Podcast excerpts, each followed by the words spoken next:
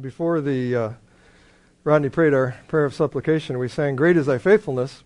And you might notice we sang that as the last song uh, last week, as our final song. And uh, there are a number of reasons in that song why we can and should uh, praise God for His uh, faithfulness and His immutability. He never changes. First of all, regarding His immu- immu- immutability, uh, as the song said in verse one, uh, "Thou changest not, thy compassions they fail not." And this song is based on Lamentations three, twenty-two and twenty-three. Many of you have memorized that. It says, "Through the Lord's mercies we are not consumed, because His compassions," or His mercies, "fail not." Now, if His compassions or His mercies could fail, if they were changeable, we would be consumed. As I mentioned last week in Malachi three, uh, it says, "For I am the Lord, I do not change, therefore you are not consumed, O sons of Jacob." Praise God, something to give thanks for. Uh, thank thank you, Lord, for your compassions. And then in verse twenty-three it says, uh, "They," that is His mercies, "are new every morning. Great is your faithfulness." That's something to wake up and shout. Uh, your spouse may not like that, but uh, it would be wonderful to wake up praising God and thanking Him for His faithfulness, that you woke up. There's another day. And then in verse two, it starts uh, by pointing out uh, ways in which God's faithfulness is shown. You know, it started out summer and winter, springtime and harvest. And, of course, those are the seasons, and they keep cycling around. You know, we're we're thankful at the end of summer. Well, we're really glad for winter. And then at the end of winter, we're really glad for spring, of course. But uh, let's say you were to live for eighty years. How many seasons uh, would you experience? Okay, it's not a trick question, I guess. It's... Uh, It, you know, three hundred twenty. Uh, so let's say, you know, uh, I don't know, when do you start understanding the seasons? See, you probably have about three hundred times in your life, if you live to till you're eighty, to uh, at least uh, those four times in the year, uh, remember His faithfulness in, in His created order, just by the seasons. So, three hundred twenty times. And then uh, the song goes on, it says, "Sun, moon, and stars in their courses above." So if you lived eighty years, how many times, how many days would you have, if you did it every day, to praise God for His faithfulness in causing the sun to uh, rise and set each day? And maybe that is a trick question. Uh, it's twenty-nine thousand two hundred. Uh, that's a lot, twenty-nine thousand two hundred. But how many days do we wake up and, and thank God that He caused the sun to rise and another day to begin? How many days do we praise Him for His mercies that are new every morning, and His faithfulness that is great? Now, we assume His faithfulness. We all do. Uh, even those who don't know Him assume His faithfulness. We assume that this will just keep working as it as it does. Uh, and we take it for granted, and we definitely rely on it every morning as we wake up.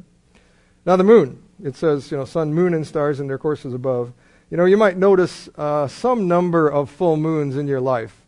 I mean, I don't know how many. I mean, maybe once a year I'll look up, "Oh, hon, look, it's beautiful today. The sun is... or the moon is uh, very bright," and you know, maybe once a year I notice that. But how many how many times do we? Uh, we have nine hundred sixty times, by the way, in eighty years to notice the full moon, uh, or any part of the moon, the crescent moon for that matter. And but it's always there. It's always impacting the tides and, and the Earth's gravitation. And then the stars. In eighty years, how many times do you think you will look up and and and praise God for His faithfulness and the beauty of the stars?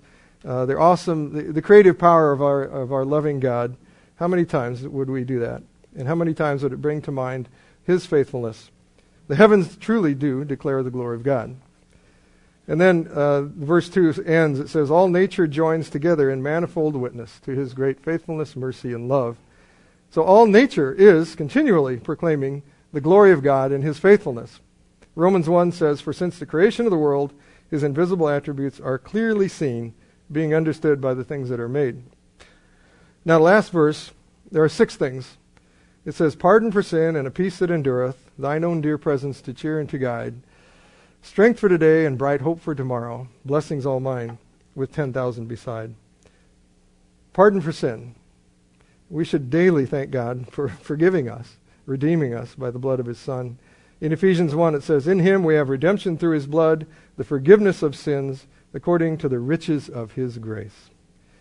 So we have eternal redemption and forgiveness. Praise God. And then we have a peace that passes all understanding, a peace that endureth. Uh, this is the peace that was purchased for us by the sacrifice of our Lord Jesus on the cross. In Romans five, it says, "Therefore, since we have been justified by faith, we have peace with God through our Lord Jesus Christ." And then it says, "Thine own dear presence to cheer and to guide daily. And in his presence there is fullness of joy." And last week we looked at the verse, "I will never leave you nor forsake you." He promises to be with us. And then in Psalm thirty-two, regarding guidance, it says, "I will instruct you and teach you in the way you should go. I will guide you with my eye." So praise God, thank him for his presence, his joyful presence, and his guidance. And then strength for today. We need strength daily. In Isaiah forty-one, it says, "Fear not, for I am with you. Be not dismayed, for I am your God. I will strengthen you. Yes, I will help you. I will uphold you with my righteous right hand." Thank him for his strength daily. And bright hope for tomorrow. We have a living hope through the resurrection of Jesus Christ from the dead, First Peter. And we have hope of eternal life with him. And then blessings all mine with ten thousand besides. And thank God that we have more years than that to give thanks to him, to praise him, and to rejoice in him, and praise him for his faithfulness. We have an eternity of thankfulness and praise awaiting us. And as we are preparing to come to the table, we are also uh, praising him and thanking him for his steadfastness, his faithfulness to us.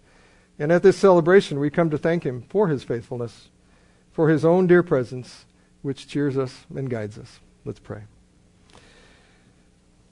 Triune God, we do thank you for revealing yourself to us and for pardoning our sin through the work of the Lord Jesus.